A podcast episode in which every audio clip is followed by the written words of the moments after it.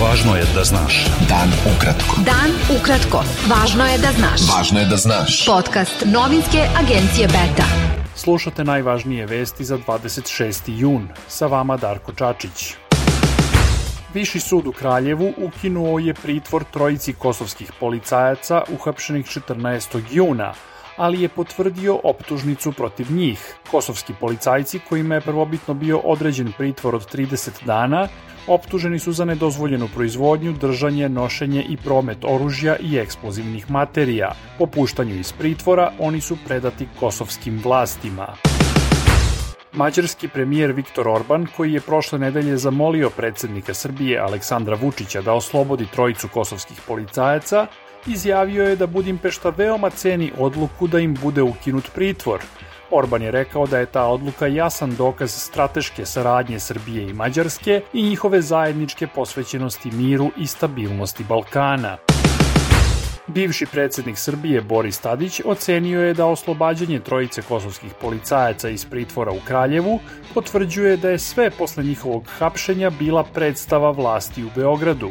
Tadić je rekao da je jedina kosovska strategija predsednika Srbije Aleksandra Vučića od dolaska na vlast red predaje interesa Srbije, red kukanja i red besmislenih pretnji. Srpska stranka Zavetnici saopštila je da je oslobađanje kosovskih policajaca još jedan skandalozan ustupak pred zahtevima kosovskog premijera Aljbina Kurtija. Članice Evropske unije traže da se zaustavi zaoštravanje i da na severu Kosova budu održani novi lokalni izbori uz učešće kosovskih Srba, a u protivnom će posegnuti za srazmernim finansijskim i političkim merama, izjavio je šef evropske diplomatije Josep Borel, sažimajući zaključke današnjeg sastanka šefova diplomatija članica Evropske unije. Predsednik stranke Slobode i pravde Dragan Đilac ocenio je da pomeranje osnivanja pokreta za narod i državu koji je najavio predsednik Srbije Aleksandar Vučić jasno govori da izbora neće biti u narednim mesecima. Đilas je naveo da se Vučićeva pretnja opoziciji septembarskim izborima pokazala kao pretnja praznom puškom. Predstavnici pokreta za odbranu Kosova i Metohije izrazili su nezadovoljstvo politikom Beograda prema Srbima na Kosovu i najavili da će na Vidovdan organizovati protest ispred crkve Svetog Marka u Beogradu. Predstavnik pokreta Slobodan Samarđić rekao je da su organizovanje tog protesta tehnički podržali srpski pokret Dveri i Srpska stranka Zavetnici, a da Nova demokratska stranka Srbije i pokret obnove Kraljevine Srbije nisu odgovorili. Naš protest treba da pokaže jednu zrelu, drugačiju orijentaciju državne politike, treba da apeluje za nju i treba da upozori, kao sam rekao, državne organe da se tako više ne ponašaju, nego da preduzmu određene akcije.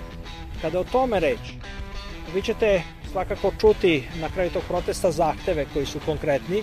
Ja o njima sada ne bih govorio široko, jer to je tema za sam skup, mi ćemo ih izložiti na kraju.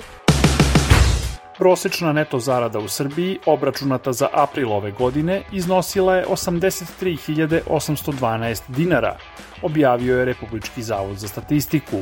U martu je prosečna neto zarada bila 85.485 dinara. Medijalna neto zarada iznosila je 63.954 dinara u aprilu, što znači da je 50% zaposlenih ostvarilo zaradu do tog iznosa. Beta. Dan ukratko. Budi u toku. Lider konzervativne grčke stranke Nova demokratija, Kirijakos Mitsotakis, dobio je mandat za formiranje nove vlade posle ubedljive pobede na jučerašnjim parlamentarnim izborima. Mitsotakis je odmah položio zakletvu i objavio sastav nove vlade koja će već sutra preuzeti dužnost. Mitsotakisova stranka je osvojila 40,6% glasova na izborima, a najjača opoziciona partija, levičarska Siriza, 17,8%. Vođa ruske paravojne grupe Wagner, Evgenij Prigožin, oglasio se danas prvi put otkako je u subotu uveče prekinuo pobunu protiv vojnog vrha Rusije. Prigožin je rekao da je cilj pobune bio da se predupredi uništenje Wagnera i da pravdi budu privedeni oni koji su, kako je rekao, neprofesionalnim akcijama počinili ogroman broj grešaka u ratu protiv Ukrajine. I dalje nije poznato gde je Prigožin.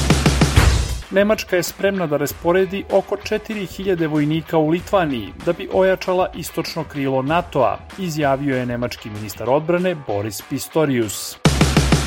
Bilo je to sve za danas. Sa vama je bio Darko Čačić. Slušajte nas i sutra. Pratite nas na portalu beta.rs. I društvenim mrežama. Važno je da znaš. Dan ukratko. Podcast novinske agencije Beta.